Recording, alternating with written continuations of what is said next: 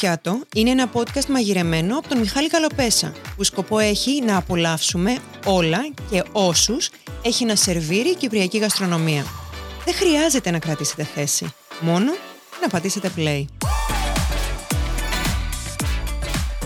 Ο Παναγιώτης Παπαφιλίππου είναι ένας από τους πιο επιφανείς επιχειρηματίες της Κύπρου ενσαρκώνει το σύγχρονο κυπριακό επιχειρήν, έχει ταυτιστεί με την καινοτομία, την επιχειρηματικότητα, τη φιλανθρωπία και την φιλοπατρία και αποτελεί πρότυπο αυτοδημιούργητου επιτυχημένου επιχειρηματία για τη νέα γενιά. Ο Μιχάλης Καλοπέσας κάνει μια εφόλιστη σύλλη συζήτηση με τον υπέροχο αυτό άνθρωπο και εξαιρετικά διορατικό επιχειρηματία.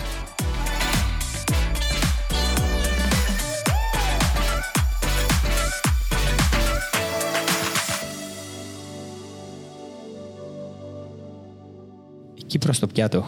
Ένα podcast από μένα, το Μιχάλη τον Καλοπέσα, που σήμερα θα μας ταξιδεύσει στις αναμνήσεις των παιδικών μας χρόνων. Σήμερα ε, έχουμε κοντά μας έναν άνθρωπο που στιγμάτισε τη μισή μας ζωή. Παντού βλέπουμε το όνομα του, έχουμε γευτεί τις δημιουργίες του και σήμερα θα μας μιλήσει για πώς κατάφερε μέσα από πάρα πολλές δυσκολίες να δημιουργήσει ένα brand που στέκεται επάξια σε όλο τον κόσμο. Κάνει εξαγωγές και στην Κύπρο μπορούμε να το δούμε σχεδόν παντού. Σήμερα κοντά μας είναι ο κύριος Παναγιώτης Παπαφιλίππου. Κύριε Παναγιώτη, καλώς όρισες στο podcast η Κύπρο στο πιάτο. Σας χαιρετώ και χαίρομαι που είμαι μαζί σας. Θα αρχίσουμε, όπως είπες και εσύ, αγάπησες τη Λευκοσία, αν ήρθες εδώ στο κέντρο της Λευκοσίας και θέλω να μας πεις τι είναι ο Παναγιώτης Παφιλίππου τελικά; Απλά και ωραία λέω ότι κατάγομαι από μια πολυμελή οικογένεια φτωχή αλλά είμαι περήφανος για αυτήν την οικογένεια και ειδικά για την μάνα η οποία μας μεγάλωσε 7 παιδιά και όλοι τα καταφέραμε βοηθώντας ο ένας τον άλλον με την καθοδήγηση της μάνας και είχαμε μια σωστή πορεία στην κοινωνία. Πρώτα σαν άνθρωποι και μετά σαν επαγγελματίες. Πού γεννήθηκατε; Γεννήθηκα στον Κάμπον της Ακίστρας μέχρι σήμερα είμαι λάτρης του κάμπου και της αρχίστρας παρά του ότι έφυγα από εκεί τριών χρόνων. Πολύ μικρός. Πολύ μικρός, αλλά είμαι ο πιο φανατικός καμπίτης. Σας αρέσει το χωριό, το επισκέπτετε συχνά, βγαίνετε; Συχνά δεν πάω πολύ, αλλά τουλάχιστον τρεις-τέσσερις φορές το χρόνο θα πάω εκεί.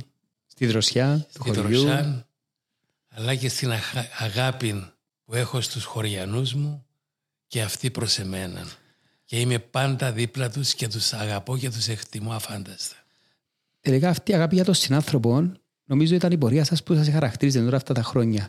Μίλα μας λίγο ε, πώς δημιουργήθηκε πρώτα ο κύριος Παναγιώτης, πώς ήρθε στην Λευκοσία μετά που έφυγετε, πώς άρχισε το αγροπλαστείο. Λίγο έτσι να το πάρουμε λίγο ιστορικά από, τη, από τα παιδικά σας χρόνια. Στα παιδικά μου χρόνια ήρθα με Λευκοσία, και εγκατασταθήκαμε δίπλα από την ιερατική σχολή εκεί που είναι το φυτόριο του Κίκου τώρα στην Εγκομή. Στην Εγκομή είχαμε ένα λιόμενο σπίτι που είμαστε εκεί με τους γονείς και τα 7 αδέρφια μου. Πέντε αγόρια και δύο κορίτσια. Θυμούμε τα ωραία εκείνα χρόνια εκεί μέσα στους ευκαλύπτους. Ξεκινούσαμε το πρωινό να πάμε σχολείο είτε δημοτικών είτε γυμνάσιων, με τα πόδια, μέχρι το κεντρικό Παγκύπριο Γυμνάσιο. Εγώ θυμούμαι που ξεκινούσα από εκεί περπατητός και κατέληγα στο Παγκύπριο Γυμνάσιο απέναντι από την Αρχιεπισκοπή. Τότε. Τότε. Σε ποια δεκαετία; 55 εκείνα τα χρόνια. Δηλαδή, εσείς ζήσετε σχεδόν όλη την σύγχρονη ιστορία της Κύπρου. Οπωσδήποτε και τους αγώνες της Κύπρου. Γι' αυτό, μιλήστε μας γι' αυτό, είναι αυτό που ήταν ο λόγος που σκέφτεστε κάπως διαφορετικά τις δυσκολίες της ζωής. Ε, το 1955 ήταν νομίζω μια δύσκολη περίοδος. Εσείς στο Παγκύπριο Γυμνάσιο, έναν ιστορικό νομίζω για την Κύπρο σχολείο, με αρκετούς αγώνες. Τι πώς ήταν η δράση σας; Και μετέπειτα στο γυμνάσιο Γκίκου, όταν ιδρύθηκε αμέσω μετά, έφυγα από το Παγκύπριο των Κεντρικών και ήρθα στο γυμνάσιο Γκίκου. Ναι. Εκεί είσαστε, είσαστε, αναλάβετε κάποια δράση, είσαστε μέσα σε κάποια ομάδα, είσαστε εναντίον τους Άγγλους.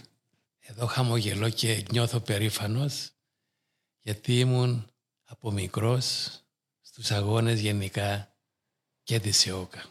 Ε, γι' αυτό ξέρω γιατί πάντα ξέρω ότι σας αρέσει να διεκτικάτε το δίκαιο της Κύπρου και βοηθάτε γενικά όλων το, σε όλους τους τομείς που μπορείτε. Εδώ θα σταθώ και θα πω ότι ο καθένας από εμάς έχει υποχρέωση να αγωνίζεται για το καλό του τόπου του πρώτα και μετέπειτα να έρχεται το καλό και σε αυτόν. Όταν, όταν τελικά δηλαδή δικαιώσετε το, το σχολείο, το γυμνάσιο, Πώς αποφασίσετε, ήταν οι αγόρες εκείνον τον καιρό, ήταν μια πολύ δύσκολη περίοδος για την Κύπρο. Όπως μας είπατε πριν, μείνετε σε μια παράγκα, είστε από το χωριό. Όχι παρακαλιόμενο. Σε ένα λιόμενο, σε ένα λιόμενο σπίτι, είστε από το χωριό. Δύσκολες εποχές. Η Κύπρος εκείνον τον καιρό είχε άλλες συνθήκες, προσπαθούσε να είναι για να φτιαχτεί η δημοκρατία. Εσείς πώς σκεφτήκετε, πώς ήταν η σκέψη σας, τι θέλετε να δημιουργήσετε κάτι, ήταν, είχετε έναν όρομα από πολύ μικρός; Όχι από το διποτικό, αλλά από το γυμνάσιο οραματίζουμε ότι θα έκανα στη ζωή μου να ήταν κάτι που να κάνω τον κόσμο χαρούμενο. Και προβληματίζουμε συνεχώς και σκεφτόμουν τι είναι αυτό.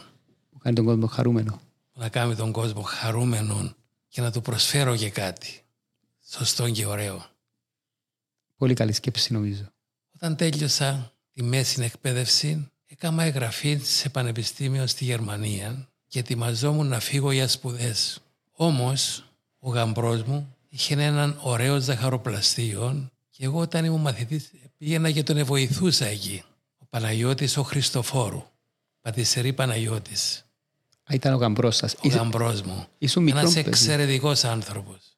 Ήσουν από τα μικρά παιδιά της οικογένειας, φαντάζομαι, για να παντρευτεί η διαδερφή σου.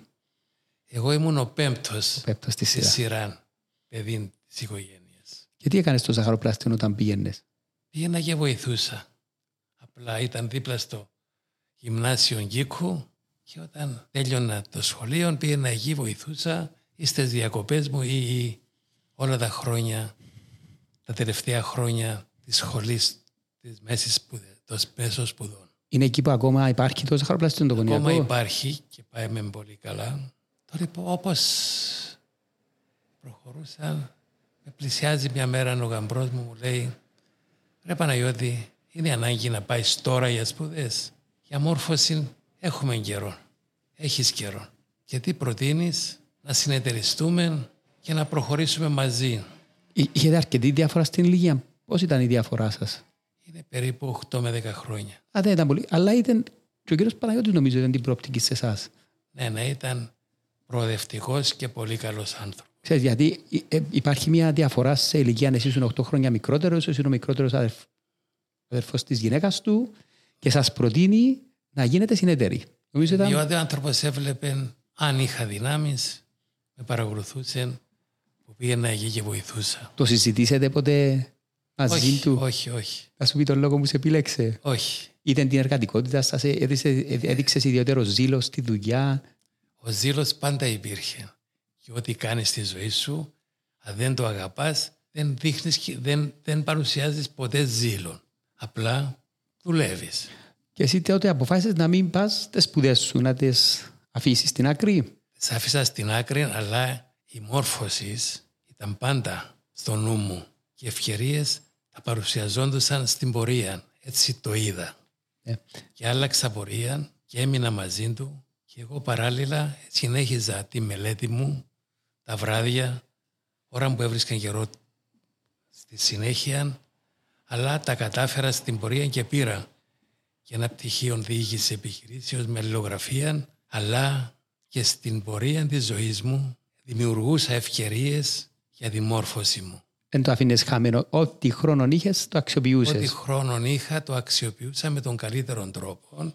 Τότε πόσο χρόνο ήσουν που ήρθε αυτή η πρόταση και άρχισε να εργάζεσαι στο σαχαροπλαστείο; 21 χρονού. αρκετά μικρός νομίζω για να αρχίσει. Επειδή δεν πήγε για σπουδές, μπαίνεις μέσα στα βαθιά. Τότε με τι ασχολείστουν, τι έκανετε στο αεροπλαστείο, εσένα ποιος ήταν ο ρόλος σου, ήταν διοικητικός ή στην παραγωγή; Μόλις τέλειωσα το γυμνάσιο λίγων καιρών, χρησιμοποιούσαμε την πώληση βιβλίων και στο διάστημα εκείνο μου φώναξε στον αδερφό μου που είχε βιβλιοπολίων, ο Χρήπα Παπαφιλίππου, είχε βιβλιοπολίων στη Λευκοσία. Και συγκεκριμένα το βιβλιοπωλείο του ήταν εδώ, στο κέντρο της Λευκοσίας. Α, γι' αυτό που γνωρίζεις καλά την περιοχή. Ναι. Πώς να πω μικρός. Ναι, ναι, ναι. Και από το βιβλιοπωλείο. Και από το βιβλιοπωλείο προχώρησα στο ζαχαροπλαστείο. Το ζαχαροπλαστείο το αγαπούσα, αλλά δεν με ικανοποιούσε το όραμα που είχα, παρά το ότι φτιάχναμε και παγωτόν εκεί και οραματίζουμε ότι το παγωτόν θα δώσω μια περισσότερη χαρά στον κόσμο. Ήταν για να συμπληρώσει το όνειρο που είχες από μικρός, όπως μας είπες πριν τώρα. Ακριβώς. Ήταν το αγαπημένο σου γλυκό, το παγωτό. Ούτε εγώ ίδιος δεν κατάλαβα, αλλά έτσι ένιωθα μέσα μου ότι το παγωτόν θα πρόσφερε τον κάθε άνθρωπο μια χαρά. Σε κα- Επειδή σε έκανε και εσένα να νιώθεις χαρούμενος για αυτόν τον Εγώ λόγο. ένιωθα χαρούμενος με το παγωτόν. Έτσι προχώρησα σε αυτές τις σκέψεις και πρότεινα αυτόν στο συνέτερό μου Παναγιώτη ότι θα κάνουμε αυτόν το πράγμα και μου λέει εφόσον παγωτόν κάνουμε του λέω θα κάνουμε στα συγκεκριμένα σημεία και έναν από το σημείο να μην τα πω όλα το σημείο που είδα ως το καλύτερο σημείο τότε ήταν στο δρόμο του παλαιού αεροδρομίου Λευκοσίας, εκεί κοντά δίπλα από το εστιατόριο Κόρνερ, που είναι ουδετέρα ζώνη σήμερα. Ναι. Εκεί κοντά στο Λούναπαρκ σας. Στο Λούναπαρκ που Ήταν η υπάρχει. δεύτερη Ναι, φάση. ήταν η δεύτερη φάση. Ενώ, ενώ για να καταλάβει ο κόσμος Ναι, ναι. είναι πολύ κοντά, απλώς τώρα γίνεται ουδέτερη ζώνη Λίγο λόγω πιο της πάνω κατοχής. από το σημερινό, από την περιοχή Παπαφιλίππου. Τότε, να το πάρουμε λίγο, να μάθει και ο κόσμος λίγο πώς έκανατε το παγωτό; Γιατί ήταν μια δύσκολη διαδικασία. Ήταν κάτι εύκολο όπως γίνεται σήμερα. Οπωσδήποτε θα επανέλθουμε σε αυτόν.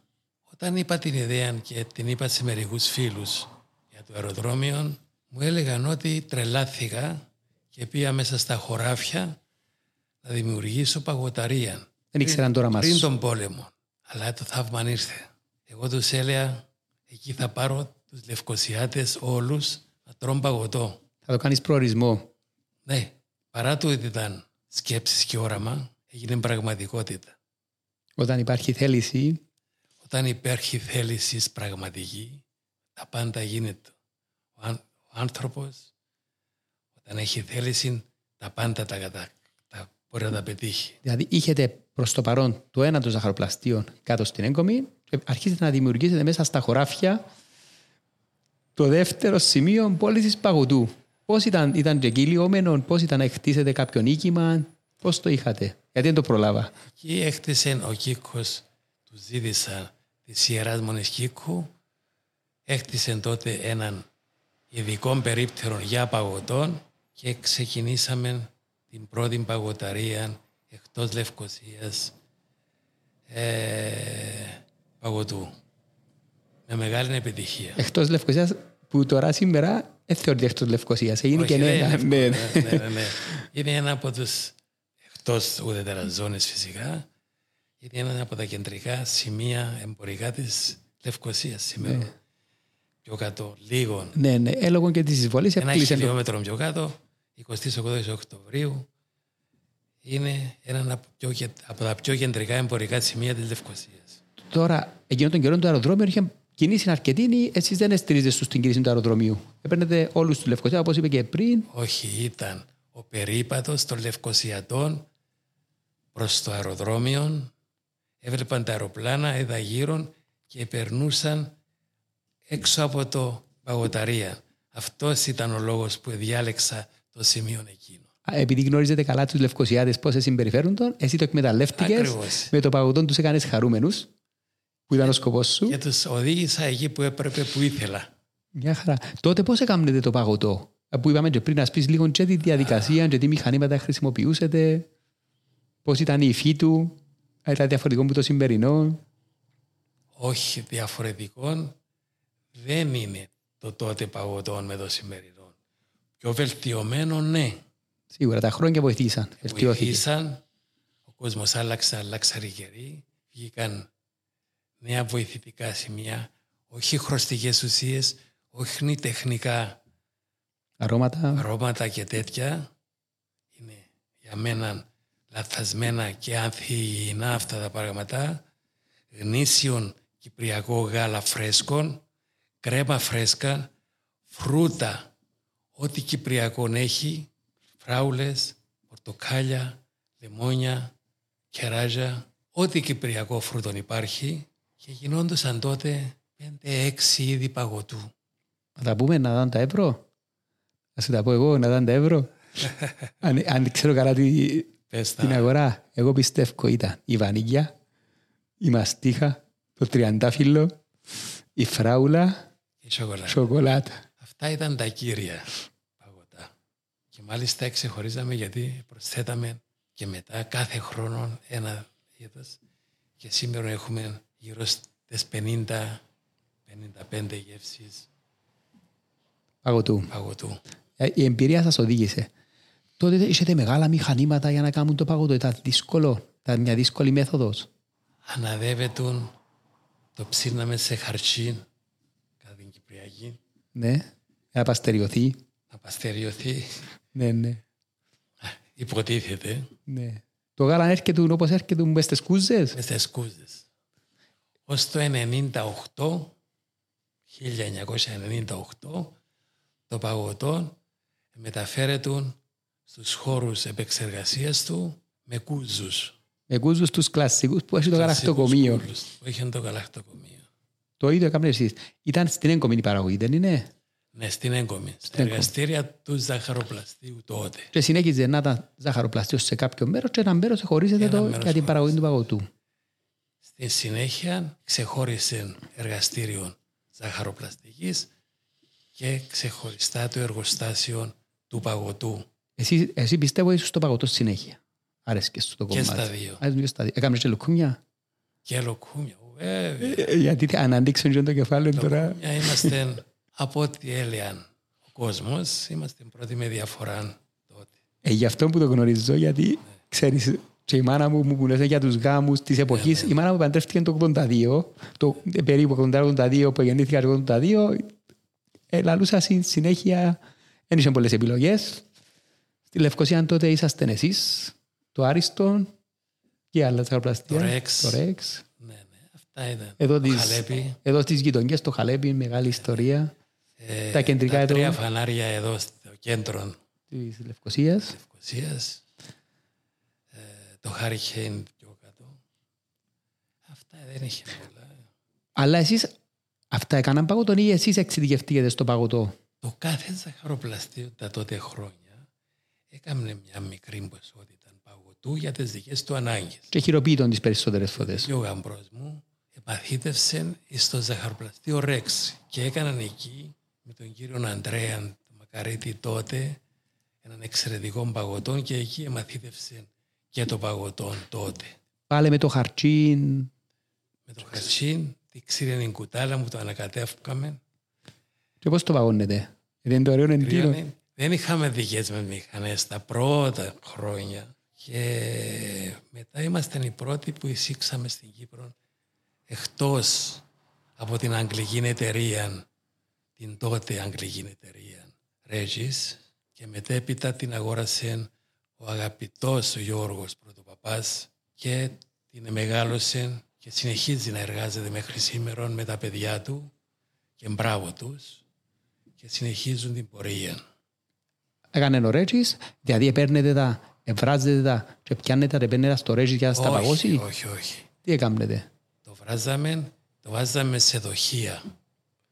Ήταν, 5-5 κιλά ας πούμε, χωρίζετε το, ήταν τότε 10, κι- 10 κιλά, το, 10 κάθε, λίτρα το, το κάθε παγωτό; το κάθε δοχείο παγωτού Ναι. και είχε δύο ανθρώπους που η δουλειά σου ήταν να πίζουν το παγωτό στα μηχανήματα, στο μηχάνημα που είχαν και το έπαιρναν σε υγρή κατάσταση και μας το έφερναν πίσω πυγμένο σε παγωτό. Και μάλιστα η μεταφορά του τότε ήταν σε ένα βαν και οι δύο άνθρωποι αυτοί που το έπαιρναν και Και το έφερναν και μας το έφερναν πίσω σε μερικές ώρες.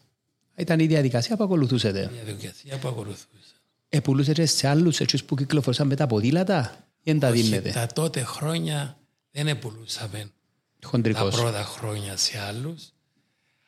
Αμέσως μετά δημιουργήσαμε τα δικά μας σημεία πώλησης Εκτός που το, το που μας είπετε τώρα κοντά στο αεροδρόμιο έχετε άλλα στο αεροδρόμιο στην και έγκομη. πριν, και πριν αυτόν στην είσοδο, μπροστά στην είσοδο της Ελδίκ, στο δρόμο προς του Μόρφου και Κερίνια τότε, ήταν η παγωταρία και μάλιστα τα πρώτα τρία-τέσσερα χρόνια το ένα ονομαζόταν Πατησέρη Παναγιώτης και το άλλο Παπαφιλίππου. Είχετε διαχωρισμό στα Φύσαμε ονόματα. το σκόπιμα τα δύο ονόματα. Α, εντάξει, έτσι σκεφτούμαστε Ω- τότε. Όχι, πολλά ωραία, γιατί είναι πολλά καλά. Ξέρεις, για κάποιον που σκέφτεται επιχειρηματικά, πιάνει του και βοηθήσει μερικές, το ίδιο προϊόν, έρχονται στην ίδια μπούγκα και ένας δεν ξέρει τι του γίνεται. Κύριε Παναγιώτη, από ό,τι μας είπετε, είναι πολλά σημαντικό γιατί αυτά τα σημεία όλα ε, τελικά πιάνουν τα Τούρκοι. Εσάς πώς σας επηρέασε η εισβολή; Όταν πήγαινα στο αεροδρόμιο Λευκοσία στην Παγωταρία εκεί, έβλεπα ότι ήδη αρχι... δημιουργήθηκε και η έκθεση Πιο κάτω. πιο πάνω από το σημείο που είχαμε σήμερα το παγωτό, η οποία υπάρχει οι εγκαταστάσεις του εκθεσιακού χώρου πιο πάνω από εμάς. Και έβλεπα ότι αν θα ενοχληθούμε καμιά φορά, είναι στο δρόμο εκείνο.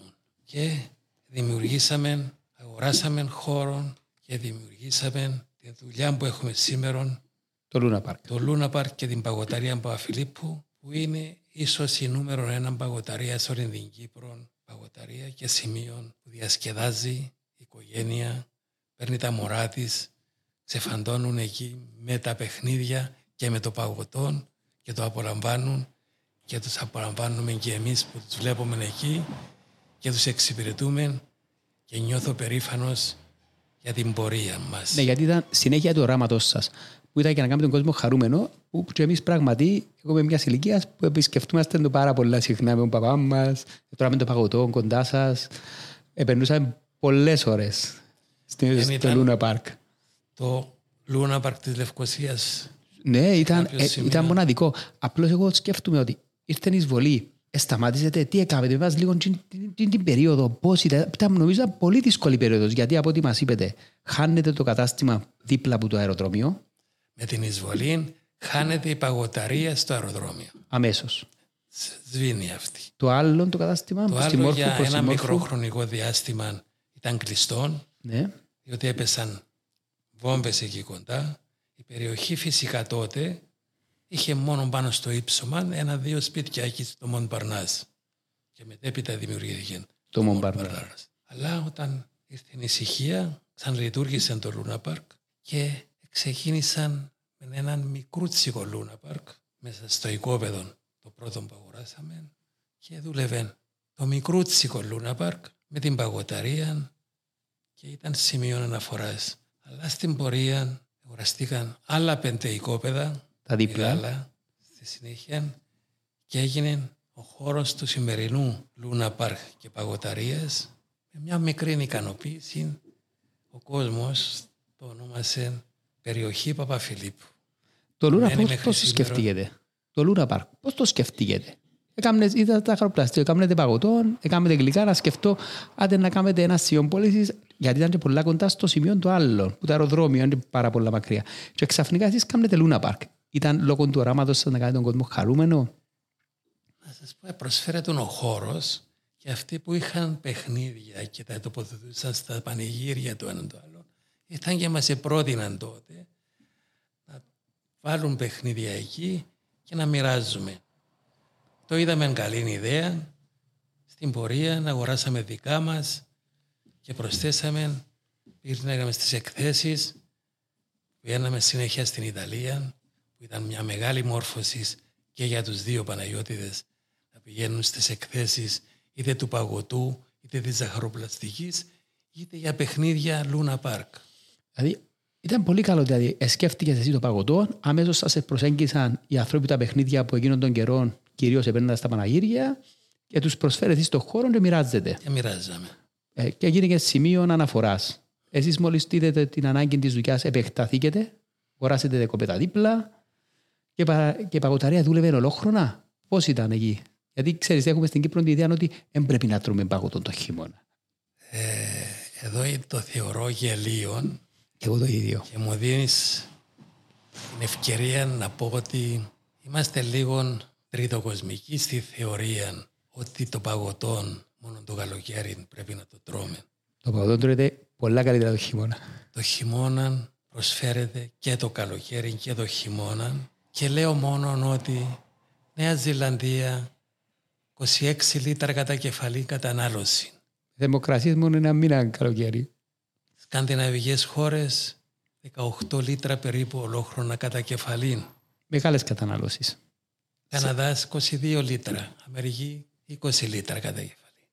Χώρες ψυχρές. Ναι, με γερό παγωμένο. Ναι, αυτό είναι η εντύπωση ότι στην Κύπρο είναι Σεπτέμβρης, έχει χειμώνας. Α, να απονήσουμε το λαιμό μας. εμένα πάντα αυτό δεν μου άρεσε. Εγώ επειδή αρέσει και μου το παγωτό ολόχρονα.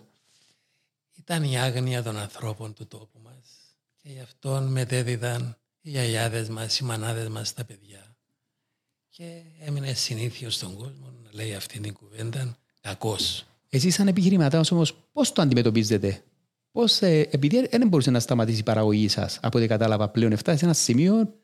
Ελαττώνεται το χειμώνα, αλλά δεν σταματούσα συνέχεια όποτε μου δίδεται την ευκαιρία. Έλεγα είτε σε συνεντεύξεις, σε εφημερίδες, σε ραδιόφωνα, τότε πριν δημιουργηθούν ακόμα οι τηλεοράσει και τέτοια, ότι το παγωτό τρώεται ολόχρονα και, και, και δημιουργήθηκε σιγά σιγά κουλτούρα.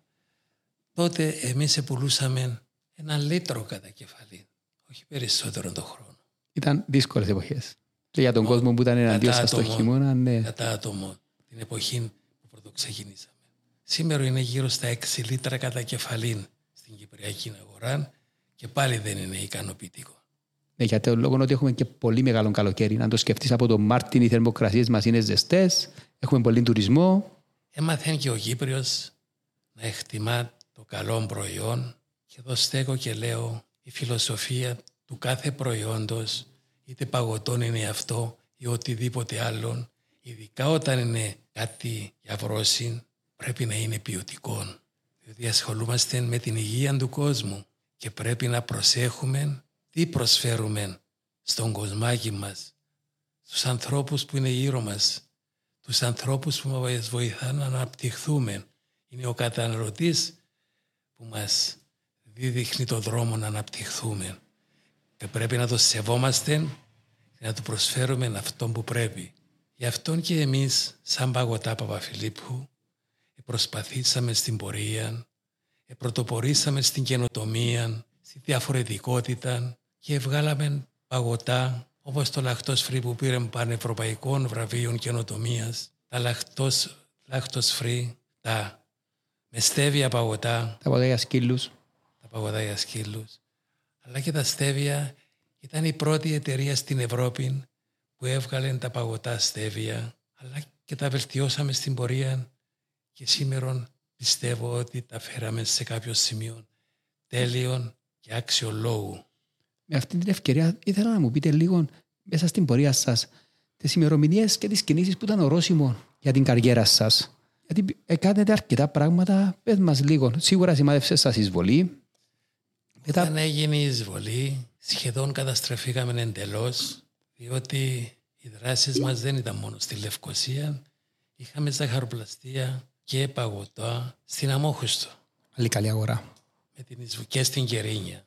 Αυτά εχάθηκαν όλα. Είχαμε και μερικούς πελάτες Παγκύπρια. Οι περισσότεροι ήταν σε περιοχές που καταλήφθηκαν από τα, στρα... από τα στρατιώτες των Τούρκων. Δεν μείναμε με σταυρωμένα χέρια όμως και δώσαμε ανάπτυξη, προχωρήσαμε με ανάπτυξη σε περιοχές ελεύθερες της Κύπρου, δημιουργήσαμε νέων εργοστάσεων παγωτού, εκμοντερνίστηκε με μηχανήματα νέα, καινούρια, μοντέρνα, την τότε εποχή, μιλώ για το 75-76. Αμέσως μετά την εισβολή. Αμέσως μετά την εισβολή. Και τα πρώτα μηχανήματα μάλιστα που φέραμε δυσκολευόμαστε να τα πληρώσουμε Είσαι κάποια βοήθεια; Μας βοήθησαν οι τράπεζες.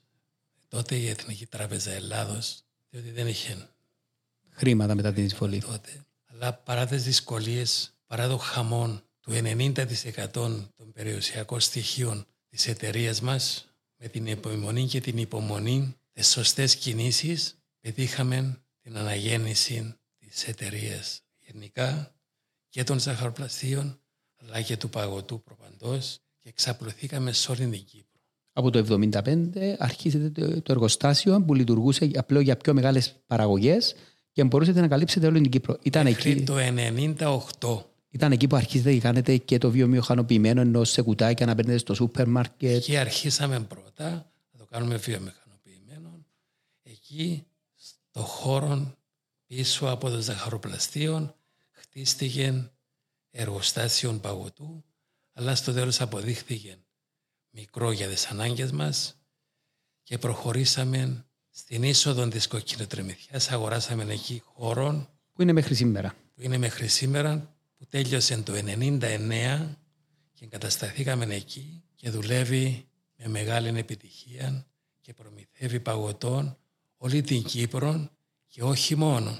Ναι, αυτό ήταν να σου πω τώρα. Είναι η πρώτη εταιρεία κυπριακή που έστειλε εκτός Κύπρου εξαγωγές σε διάφορες χώρες όπως Ελλάδα, Αγγλία, Νότιος Αφρική, ε, Γερμανία, ε, στέλνουμε τώρα, θα στείλουμε στη Σαουδική Αραβία και όχι μόνο και σε άλλες αρκετές χώρες και συνεχώς έχει άνοδο αυτή η εταιρεία και ο λόγος είναι διότι προσπαθεί να είναι σωστό προϊόν, σεβασμός στον καταναλωτή παρά το κόστος των ψηλών που έχουμε διατηρούμε μια σωστή τιμολογική πολιτική, λίγα κέρδη, αλλά μεγάλη παραγωγή και σωστό προσανατολισμό για την ανα- για να αγαπήσει. Και εδώ θα ήθελα να κάνω μια παρένθεση είναι ότι πιστεύω ότι συνδράμαμε αρκετά για να δώσουμε το έλασμα του κόσμου να αγαπήσει το προϊόν παγωτό. Σε αυτόν το πράγμα, σε αυτόν το σημείο νιώθω μια μεγάλη ικανοποίηση ότι δώσαμε τα σωστά μηνύματα και το σωστό προϊόν στον Κύπριο καταναλωτή για να μας βοηθήσει και ο καταναλωτής για την πορεία μας. Σε αυτό το σημείο θα ήθελα να μου πείτε πώς αρχίσετε να σκέφτεστε εσείς και τελικά πήγατε στο εξωτερικό. Εντάξει, την Κύπρο κατακτήσετε, ήταν η αγορά σας, ήταν εύκολο, κάνετε το, σουπ- το Luna Park στη Μακεδονία σαν υπήρχε λόγος κάποιος να έρθει λόγω του Luna Park να παίξει με τα παιδιά του, να φάει το παγωτό του, να τον κάνει χαρούμενο. Αλλά εσείς ξαφνικά κάνετε το εργοστάσιο και βρίσκεστε να φεύγετε εκτός σύνορων από τις λίγες εταιρείες που το κατάφερα. Και είναι κάτι μοναδικό. Δηλαδή, μιλούμε για πολύ ανταγωνισμό από κολοσσούς και από μια μικρή χώρα όπως η Κύπρος, ξαφνικά το παγωτό του Παπαφιλίππου γίνεται, φεύγει από τα σύνορα της Κύπρου. Πώς, ποιο ήταν η ιδέα, ποιος το λειτουργήσε, ξέρω εγώ. Και Ελλαδίτες αλλά και άλλος κόσμος ερχόταν στην Κύπρο σαν τουρίστες. Αρχικά από εκεί λέτε ότι το δοκίμασα και κατάλαβα. Δοκίμασαν το προϊόν που παρήγαγε η εταιρεία μας και το πρόβλημα το μας όραμα ήταν να στείλουμε παγωτό στην πατρίδα μας, στην Ελλάδα. Νιώθετε περήφανοι να το, αν το καταφέρνετε αυτό; Αν το καταφέρναμε νιώθαμε περήφανοι. Το καταφέραμε Ποια δεκαετία, το 90. Το 90 περίπου στείλετε πρώτη φορά στην Ελλάδα; Ήταν η πρώτη σας χώρα; το 90 το πρώτο παγωτό που έφυγε από την Κύπρο πήγε στην Αγγλία. Και ο αντιπρόσωπος μας εκεί ήταν Κύπριος επιχειρηματίας. Και ξεκινήσαμε πάρα πολύ καλά. Παρόλο Το που πάλι είναι δεύτερο κρύα χώρα. στάδιο ήταν η, η, Αθ- η Ελλάδα.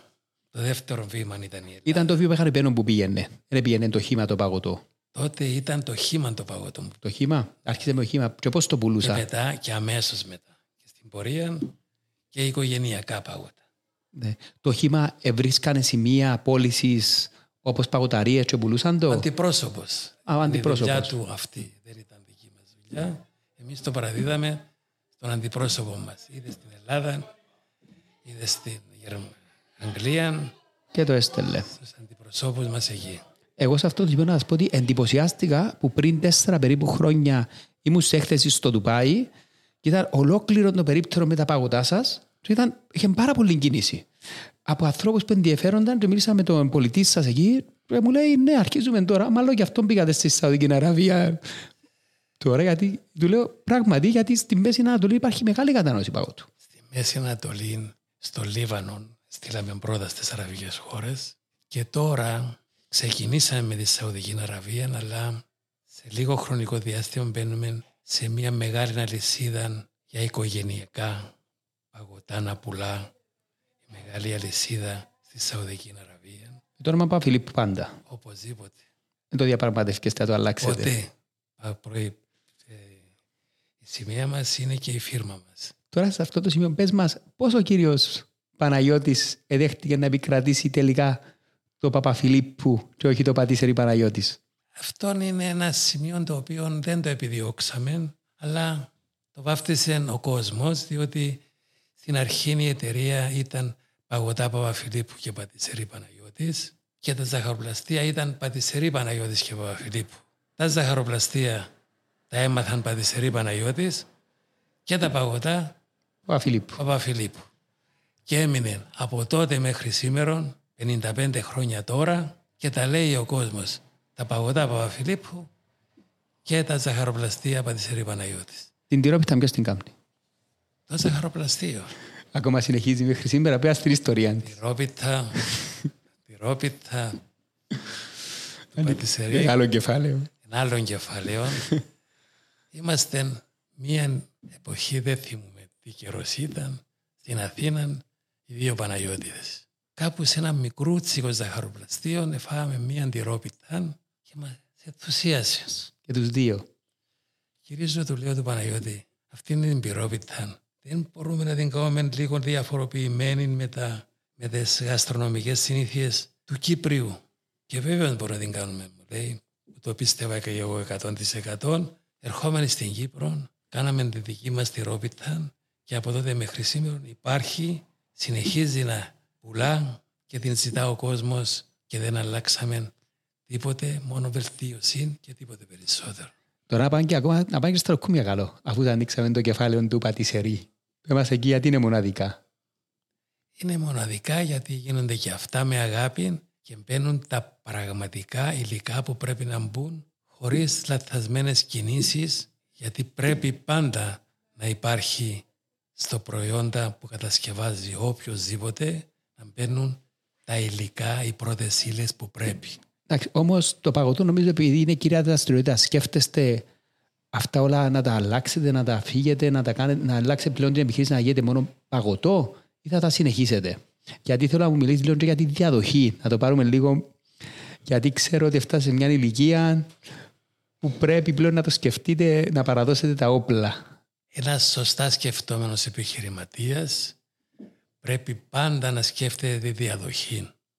Και λέω με περηφάνεια και οι τρεις μου κόρες είναι δίπλα μου και με προσέχουν σήμερα και εμένα, αλλά και τα τέσσερα παιδιά του Παναγιώνη, τα αδερφοτέχνια μου, οι τρεις του Ιούδες και η μια του κόρη, συνεχίζουν και αυτοί να είναι μέσα στην επιχείρηση και νιώθω τόσο ωραία για τα 7 μας παιδιά που είναι και τα 7 μέσα στη δουλειά συνεργάζονται πολύ, πολύ συνεργάσιμοι μεταξύ τους με αγάπη προς τη δουλειά με σεβασμό ο ένας προς τον άλλον ο καθένας ξέρει τη δουλειά του, το καθήκον Το του ρόλο του, το ρόλο του μες στην επιχείρηση και όλα δουλεύουν στην, τέλει, στην τελειότητα. Πλήρη τελειότητα ποτέ δεν υπάρχει, αλλά προσπαθούν πάντα προς το καλύτερο και το πιο τέλειο και ο πλούτος μας δεν είναι ούτε το χρήμα, ούτε η δόξα. Αγαπητέ Μιχάλη, ο πλούτος ενός ανθρώπου λογικού και προσγειωμένου είναι να βλέπει την διαδοχή να συνεχίζει σωστά και ωραία, με αγάπη και σωστή συνεργασία και με το όραμα που ξεκίνησαν και δημιούργησαν οι γονείς. ε, σίγουρα. Ο κύριος Παναγιώτης συνεχίζει όπως εσάς και πάει καθημερινά στο εργοστάσιο ή αυτός Ε, αποσύρθηκε δεν πιο... έρχεται ο άνθρωπος καθημερινά. Είναι και πιο μεγάλος σας. Είναι πιο μεγάλος μου, ε, αλλά και σε λίγο και εγώ θα αποχωρήσω. Εντελώς. Αλλά είμαι άνενιας. και Αυτό είναι σε νιώθω- καλά χέρια. είναι σε καλά χέρια η επιχείρησης και πάει πολύ καλά και αυτή τη στιγμή αλλάζουμε με προσοχή και τάξη για το καταστατικό της εταιρείας ό,τι προκύψει για την τρίτη γενιά να υπάρχει ασφάλεια για αυτούς που θα συνεχίσουν συνεργαζόμενοι με τη δεύτερη γενιά για να υπάρχει η σωστή πορεία αυτής της εταιρείας. Πιστεύετε ότι η αρμονική σχέση που είχατε μεταξύ σας βοήθησε και στα παιδιά να αναλάβουν τόσο εύκολα; Αυτόν ήταν η σωστή συνεργασία, η αγάπη ο ένας προς τον άλλον και ο σεβασμός ο ένας προς τον άλλον και η αγάπη για την δουλειά μας και την αυτοδημιουργία μας. Έβλεπαν το και τα παιδιά γιατί σίγουρα ήταν μέρος της οικογένειας. Αυτόν το έβλεπαν και τα παιδιά και ακολουθούν τα χνάρια μας. Και νιώθουμε και οι δύο ωραίοι για αυτόν που πετύχαμε και νιώθουμε και περηφάνεια για τα παιδιά μας. Εκτός από αυτό, ξέρω έχετε μεγάλη δράση στους συνδέσμους.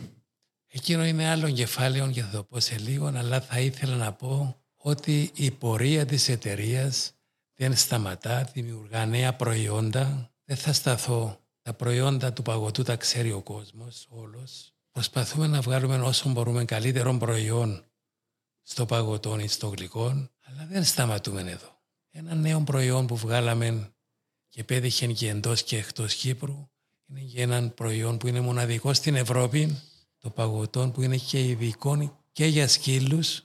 Ναι, ναι, είναι πολύ καλή ιδέα. Κατόπιν συνεργασίας με τις κτηνιατρικές υπηρεσίες της Ευρωπαϊκής Ένωσης. Είναι μοναδικός στο είδος του και πάει πάρα πολύ καλά. Πλέον πιστεύετε Αλλά εκτός από αυτόν άλλων προϊόν είναι και το λεμόνι. Λεμόνια αγοράζαμε πάντοτε και χρησιμοποιήσαμε στη δουλειά μας διότι και το παγωτό λεμόνι που φτιάχναμε από τότε μέχρι σήμερα είναι με γνήσιον χυμών λεμονιού. Και ο πάγος. Το χειμώνα προσφέρεται και τον πάγο. Και Ανοίξαν και το κεφάλαιο του πάγου. Βάσει αυτού δημιουργήσαμε τα φαγελάκια του λεμονιού που τα πουλούσαμε για πρώτη φάση πριν λίγα χρόνια στις υπεραγορές της Κύπρου. Στην πορεία όμως άρχισαν οι εξαγωγές χυμού λεμονιού με μεγάλη επιτυχία και υπάρχει ζήτηση και σε αραβικές χώρες αλλά και με μεγάλη επιτυχία σε όλη την Ευρώπη. Αυτό που διαπιστώνω σε εσάς είναι, είναι μεγάλο άλμα αυτόν και έχει μέλλον πάρα πάρα πολύ. Τα τελευταία δύο χρόνια μας καθήλωσαν κάποιοι λαθασμένες καταστάσεις του κορονοϊού και, και, και του πολέμου τώρα, αλλά δεν τα βάζουμε κάτω. Ναι, αυτό που, αυτό που ήθελα να σου πω ότι, ότι διαπίστωσα ότι εσείς πάντα, επειδή έχετε ένα πολύ καλό προϊόν στα χέρια σας και το πιστεύετε, καταφέρνετε όχι μόνο να το πουλήσετε στην Κύπρο, αλλά να το βγάλετε και έξω στο εξωτερικό, να δημιουργήσετε αγορά. Είναι αυτό όπως και το λεμόνι, τον πάγο. Πέρα στον πάγο πώς το δημιουργήσετε, ποιος το σκέφτηκε. Ήταν λόγω ότι πέφτει η δουλειά να κάνουμε κάτι άλλο; Ποτέ δεν έπεσε η δουλειά. Ενώ στο παγωτό η ζήτηση. Αλλά ο άνθρωπος πάντα πρέπει να δημιουργεί και να προσπαθεί να κάνει κάτι το καλό και να το προσφέρει στον καταναλωτή. Αυτό είναι το μυστικό της επιτυχίας. Σωστό προϊόν, πετυχημένο προϊόν, αλλά οι σκέψεις του κατασκευαστή να είναι και για την υγεία του ανθρώπου σωστόν όταν το τρώει. Όπως το παγωτό, όπως το γλυκό, να είναι σωστόν και υγιεινόν. Και παρά να τον κάνει και χαρούμενο. Και να τον κάνει και χαρούμενο προπαντός. Ε, σίγουρα, για να, γιατί το αρχικό όραμα είναι από εκεί που θα ξεκινούμε όλα. Ο πάγος ήταν πάντα στη σκέψη μας και ξεκινήσαμε πριν 25 χρόνια τα πρώτα βήματα του πάγου με μεγάλη επιτυχία, προσεκτικά και ο τρόπος που φτιάχνουμε τον πάγο που είναι πιστεύω ένας πολύ επιτυχημένος τρόπος προχωρά και πήρε μια εξαιρετική θέση στην Κυπριακή αγορά. και τον ζητά ο κόσμος. Ναι, ναι. Τον ζητά ο κόσμος. Ναι, είναι πολύ καλός. Επειδή υπάρχει η δυνατότητα πάλι, έχετε τον τρόπο να καθαρίσετε το νερό, να φτιάξετε έναν κρυσταλλίνο παγάκι. είναι, αυτή είναι η επιτυχία. Πας μας Κρυστάλλινος λίγο... πάγος. Πες μας λίγο τώρα, επειδή σε γνώρισα μέσα από την οικογένεια μου, γιατί η μητέρα μου γνωρίζεις, ήταν στους συνδέσμους, στους αρτοποιούς, στους ζαχαροπλάστες, υπήρχε κάποτε και κόντρα, εσύ σε βοηθήσετε. Όχι κόντρα, για όνομα του Θεού. Πες μας λίγο την ιστορία. Η μάνα σου ήταν μια εξαιρετική κυρία και προσπαθούσε πάντα για ποιοτικό προϊόν στους φούρνους και πώς εγνωριστήκαμε. Εγώ επειδή είχα την αρρώσκια, μπορώ να την πω, όχι μανία, αρρώσκια, να μορφωθεί ο ζαχαροπλάστης, ο, ο, ο αρτοποιός, ο παγωτάρης της Κύπρου. Δεν σκεφτόμουν τον εαυτό μου, αλλά σκεφτόμουν τα επαγγέλματα της γαστρονομίας γενικά. Πώς αγκάλιασα τους σεφ. Προσπάθησα και δημιουργήσαμε μαζί τον πρώτον σύνδεσμο Αρχιμαγείρο. των αρχιμαγείρων Κύπρου. Πώς προχώρησαν οι ζαχαροπλάστες, δημιουργώντας ένα σωστό σύνδεσμο για αυτόν, οι αρτοποιοί το ίδιο. Μα αυτοί όλοι έπρεπε να εκπαιδευτούν Με τις καινούργιες μεθόδους, τις- με καινούριου μεθόδους, με τους σωστούς εκπαιδευτές. Εάν δεν είχαμε στην Κύπρο να φέρουμε από το εξωτερικό, σε αυτά όλα στέκω λίγο και αναπολώ τα παλιά και μου δίδει δύναμη και κουράγιο να συνεχίζω γιατί όπως προσπάθουν να βοηθήσω τον εαυτό μου, προσπάθουν και με συγχωρείς που το λέω αυτόν, αλλά για το καλό όλων των συναδέλφων της Κύπρου που προσπαθούσαν για τη γαστρονομία αυτού του τόπου και εδώ πραγματικά νιώθω περήφανος με τον πιο προσγειωμένο τρόπο και πολιτισμένο τρόπο. Ε, σε αυτό το σημείο για να μπορέσουμε να κάνουμε μια ολοκλήρωση και μια σύνοψη της κουβέντας μας ο κύριος Παναγιώτης μέσα από την πορεία του έχει τόσα πολλά να μας πει από ό,τι φαίνεται. Το σημείο, εσύ έφτασες σε σημείο να θέλεις να βοηθήσεις τον συνάνθρωπο σου. Πάντα Πάρα πολύ, ναι. Το όραμα μας Με το και βέβαια του τη δράση σας. για να είμαστε σωστοί άνθρωποι δεν πρέπει να σκεφτόμαστε μόνο τον εαυτό μας αλλά ό,τι σκεφτόμαστε να σκεφτούμε κάτι που να βοηθά και την υπόλοιπη κοινωνία. Βάσει αυτών των σκέψεων μάλλον, ό,τι περνούσε από το φτωχό μου μυαλό δεν το πειραζόμουν για τον εαυτό μου μόνο, για τους δικούς μου ανθρώπους, αλλά δικούς μου ανθρώπους έβλεπα όλη την Κύπρο, όλους τους Κύπριους και το μοιραζόμουν μαζί μου. Επειδή Είτε αρτοποιοί είτε, είτε ζαχαροπλάστες ήταν, είτε παγωτάριδες ήταν, είτε σεφ ήταν, σου άρεσε. Με γέμιζε. Ε, Γιατί επι- εσείς πηγαίνετε στο εξωτερικό για την ευκαιρία να πάτε σε εκθέσεις, να δείτε πώς τι κάνουν οι άλλοι και να φέρετε αυτές τις ιδέες στην Κύπρο και να τις ελοποιήσετε. Αυτόν ήταν ο... Δεν είναι να φημιζόμαστε ότι α, τα ξέρουμε όλα. Ένα πράγμα ξέρω ότι δεν ξέρω τίποτε και πάντα προσπαθούσα να μορφωθώ στα γράμματα, αλλά να μορφωθώ και στις τέχνες που ακολουθώ. Πάντα προσπαθούσα να δω τι συμβαίνει στον έξω κόσμο.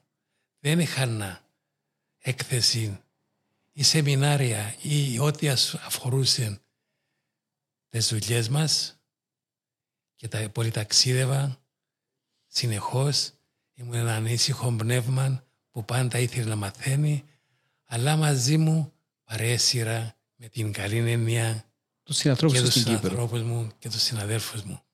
Να σας πείσω κάτι. Πώς βλέπετε την εξέλιξη του παγωτού στην Κύπρο; Νομίζετε να, να αλλάξει ήδη και στο εξωτερικό να αλλάξει μορφή. Εν της μόδας πλέον το αρτιτζάνικο. Σε κάποια φάση το soft ice cream. Είναι πράγματα που νομίζω ότι τα γνωρίζετε καλύτερα από εμάς. Αγαπητέ Μιχάλη, εμείς οι μερικοί κρύοι γύπνος, φοβιζόμενοι ότι θα έρθουν τα ξένα παγωτά, θα μας επηρεάσουν, να, να, να.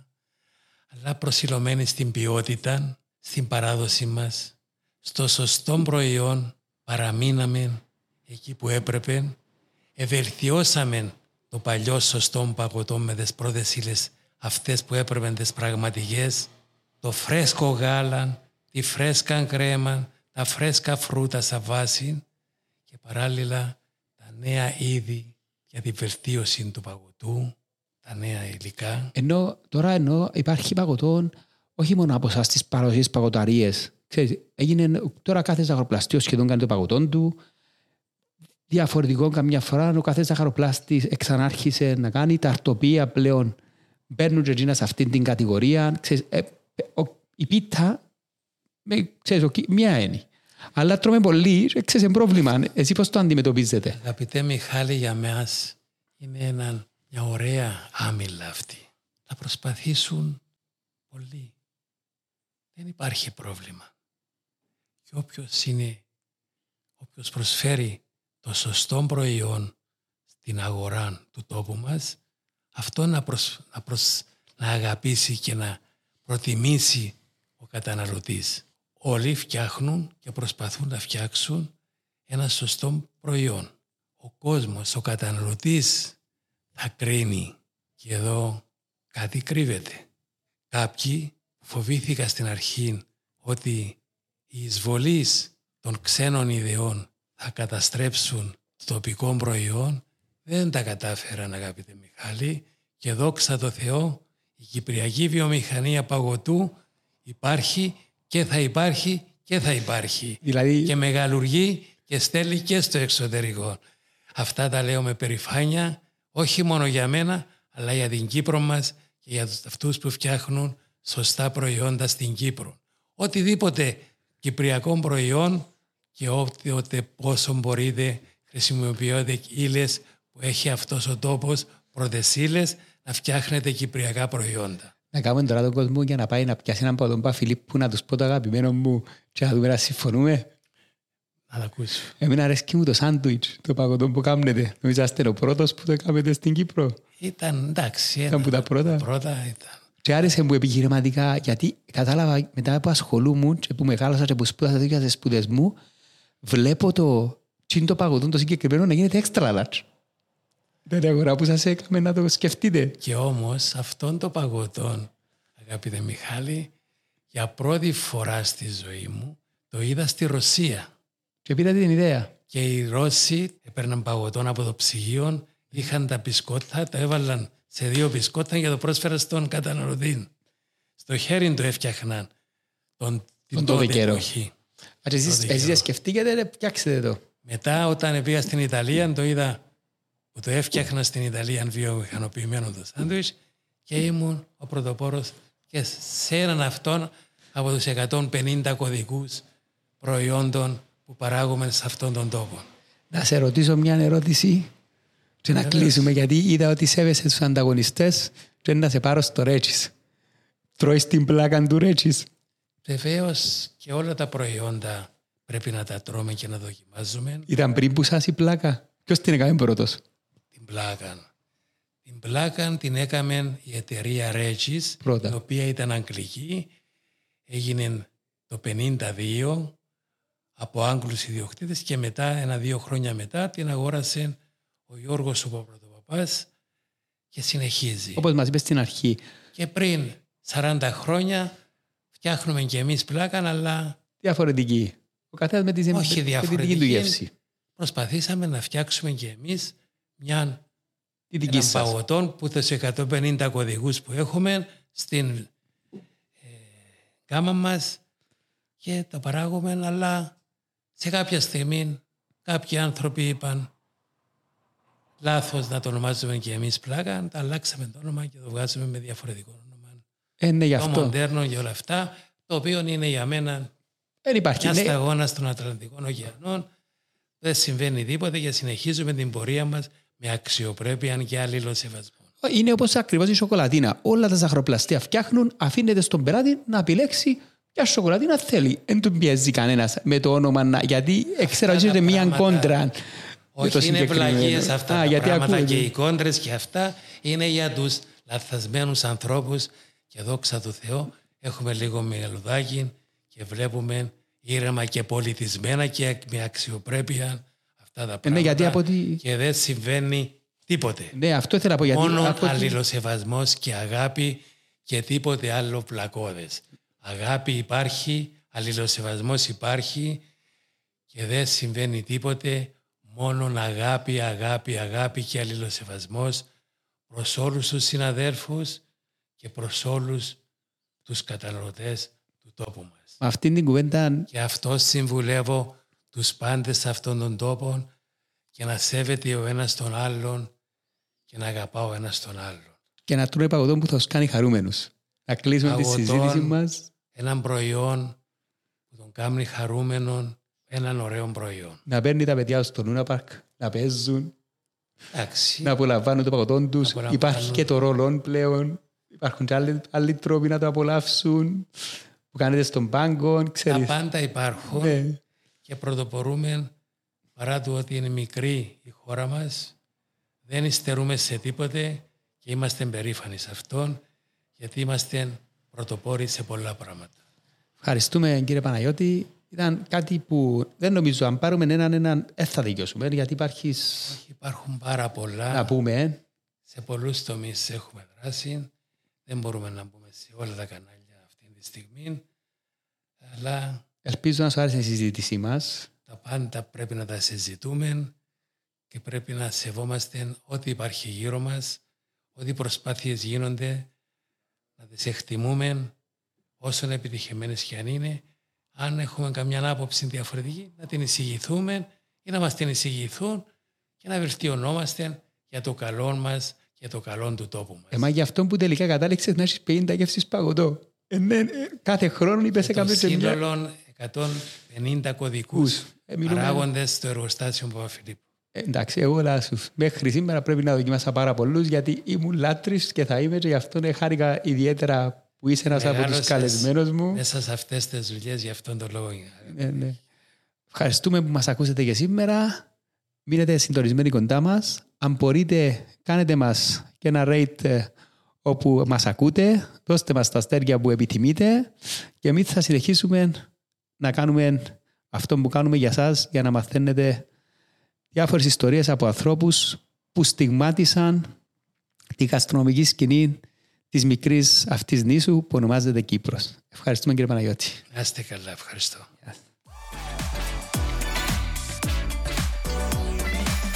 Αν δεν χορτάσατε, έχει κι άλλο. Όρεξη να υπάρχει και καλή διάθεση.